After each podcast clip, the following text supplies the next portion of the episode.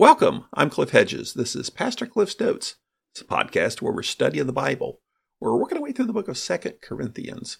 Today is episode 499. We're looking at Second Corinthians chapter 11, verses 5 through 12. Let's read our passage. Now, I consider myself in no way inferior to those super apostles, even if I am untrained in public speaking. I am certainly not untrained in knowledge. Indeed, we have in every way made that clear to you in everything. Or did I commit a sin by humbling myself so that you might be exalted? Because I preached the gospel of God to you free of charge. I robbed other churches by taking pay from them to minister to you. When I was present with you and in need, I did not burden anyone, since the brothers who came from Macedonia supplied my needs. I have kept myself and will keep myself from burdening you in any way. As the truth of Christ is in me, this boasting of mine will not be stopped in the regions of Achaia. Why? Because I don't love you? God knows I do. But I will continue to do what I am doing in order to deny an opportunity to those who want to be regarded as our equals in what they boast about. This is Second Corinthians. This is a letter Paul sending to the church in Corinth. He sent it via his partner in ministry, Titus. Titus had carried an earlier letter, the tearful letter, to Corinth, and it was meant to try and prompt the Corinthians to repent of their bad behavior when Paul had visited them and there had been a lot of opposition. Seemed to have worked. Now the majority of the church is supportive of Paul, but there's still a significant group who are not. Paul's trying to restore relationship with that group, also trying to respond to some criticisms there have been about him and deal with these outside agitators that are there. Chapters 11 and 12, basically 11.1 through 12.13, are a section that's called the Fool's Speech. The introduction is chapter 11, verse 1 through verse 21a, and that's just the, the introductory part. He's talking about why he's talking about this. Then the actual, what they call the Fool's Speech itself, is 1121 through 1210. And then there's three verses in chapter 12, chapter 12, 11 through 13, which wrap it up as the epilogue. So he's dealing with this issue of foolishness. And, and what he considers foolishness is boasting. So he feels compelled that he has to boast in order to, well, compare himself to these super apostles. Although he says, I'm not going to compare myself to them, he does. And, and the point being that they're already leading the ch- church in Corinth astray. And so he has to show that there's a difference between where he wants to lead them and where they are being led. Last time he said that you know there's people who come and preach a different Jesus, they present a different gospel, they present a different spirit. Be careful of them because what Paul does is present the honest gospel, the real Jesus, and the legitimate spirit. Let's dive into it. Verse 5, he says, Now I consider myself in no way inferior to these super apostles. Well, he is already spoken about these people who are doing this, uh, well, false teaching. Obviously, it's the super apostles he's talking about, that they're the ones with this other Jesus, different spirit, different gospel. Now, it seems the implication is that either there's people in the Corinthian church saying that Paul is inferior to them, or more likely, these super apostles themselves are claiming that Paul is inferior to them. They're not saying Paul's not an apostle, just he's an inferior apostle. And these guys are impressive. And based on what we can get through this argument, it seems there's two big points that what makes them so impressive, superior to Paul. One is their public speaking. We see that in this section here in uh, verses 5 and 6. But then in chapter 12, we'll see the issue of visions and revelations. They're just so superior to Paul in visions and revelations. And his answer to them, to their claim to superiority, is, is his authenticity of his ministry in Christ. And it's exemplified by his sufferings for Christ. So where they are very impressive, well, Paul, well, his argument is look what Christ has done through me in spite of my weakness, in spite of my suffering. So he calls them super apostles. And that seems to be something he's calling them. That these guys are just, they're super apostles. And he's no way considers himself inferior. Verse 6 Even if I am untrained in public speaking, I am certainly not untrained in knowledge. Indeed, we have in every way made that clear to you in everything. Okay, the word untrained could also be translated as amateur. Okay, I may be an amateur public speaker, an untrained public speaker. That's not to say that Paul is a bad speaker, but these guys are good speakers. These guys are excellent orators. And interesting here that uh, public speaking, that's the mechanism that these guys are using to lead the church astray.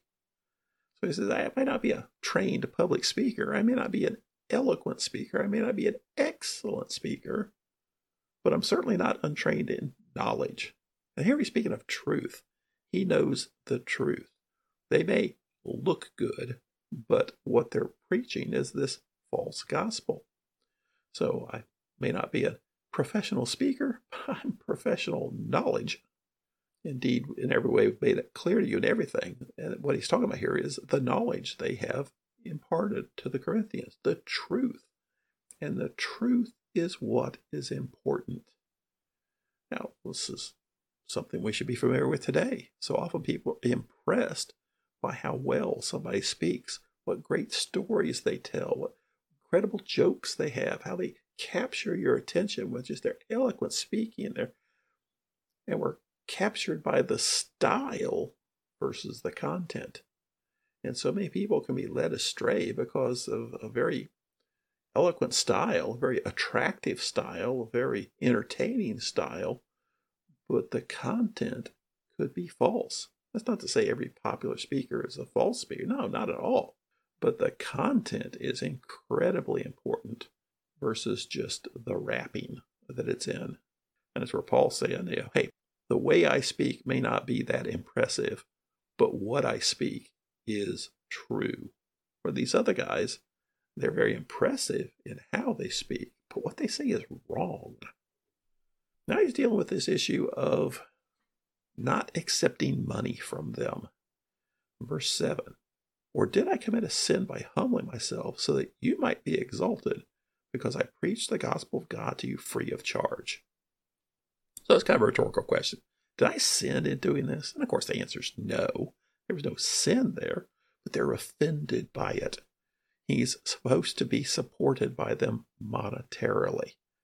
There's an expectation when a teacher comes into town. The, the teacher expects to be paid by the people, and the people expect to pay him. But Paul, it didn't do that. He has not accepted their financial support. Now, is that a sin? No. Was it rude? Well, they think it is. Now, he uses some interesting words here. Humbling myself so you might be exalted. This uh, comparison. He took a humble role that is, a, a manual laborer, where they were lifted up. And they says they preached the gospel of God. Actually, the literal translation here would be I gospeled the gospel. That's the word gospel. Is it euangelion, which means good message, and preached is is a, just a verb of the word gospel. So I gospeled the gospel of God to you free of charge. That is, he didn't accept their money; it was free. Now, verse eight. Here's an interesting twist. I robbed other churches by taking pay from them to minister to you. Now, this raises some interesting questions.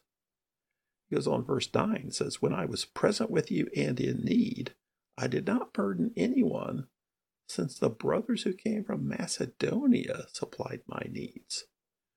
He mentions in his letter to the Philippian church uh, his, his gratitude for their financial support of him. Philippi is a Macedonian church. And he goes on and says, finishes up verse 9 with, I have kept myself and will keep myself from burdening you in any way. So this is um, an interesting twist here. Why accept money from Macedonia while he's in Achaia and not accept money from the Corinthians? Paul doesn't explain it. He just says, This is what I did. I was there. I preached the gospel to you free of charge. In fact, the Macedonians covered the bill here. It says, and one of their challenges seems to be, well, you obviously seem to like the Macedonians better than us. They're your favorites. And that's not the issue. I, he doesn't say it, but I suspect, go back to First Corinthians, what was one of the things he really talked about that was a problem in Corinth? The rich people were getting together before the Lord's Supper started and had their own little special rich person get together. And then when the working people showed up, they got kind of the, the dregs, the, the leftovers, and they may not even been allowed in to where the rich people hung out. So you had this rift between the rich people and the working class or the poor people. And I suspect, and I have nothing to go on other than my suspicions, I suspect that's the issue. Because if Paul was accepting money, who would be paying him? The rich people. And you've already got this rift between the rich people and the working class or the poor. And for Paul to be being paid by the rich people, I think that would basically put a wedge between Paul and the working people. And I suspect Paul recognized that right away, this rift, and said, I'm not going to get caught up in that. So, no, I'm not going to accept money from the rich people because then it's going to look like I'm the apostle to the rich people in Corinth not to the working class, not to the poor people. So I have nothing to go on other than my own suspicions. So Paul says, I didn't accept anything from you guys. The Macedonians covered my expenses, and I'm going to keep doing that. he goes on, verse 10 Is the truth of Christ is in me? This boasting of mine will not be stopped in the region of Achaia. So he's planning on coming down there to Achaia, to Corinth. And he says, and I can accept your money then. Verse 11. Why? Because I don't love you? God knows I do. And this would be the charge. You love the Macedonians more than us. Wah, wah, wah. No, he sees the issue. Paul accepts money from lots of churches, but Paul is smart enough to recognize the context and I think there's an issue that he doesn't say what it is, but there's something about Corinth that he says, no, I am not going to accept money from this church. And I've already made my case. I think it's because of this rift. But their challenge is because you're closer to the Macedonians than you are to us. He says that's not the case. No, I love you. In fact, he, the oath, God knows I love you. Verse 12. But I will continue to do what I am doing in order to deny an opportunity to those who want to be regarded as our equals in what they boast about. That explains, maybe does provide a good enough explanation to some people, and this is why. To provide a distinction between us, the true apostles, and these super apostles. Obviously, these super apostles are, are there receiving money from the people of Corinth. And the challenge is, well, why don't you?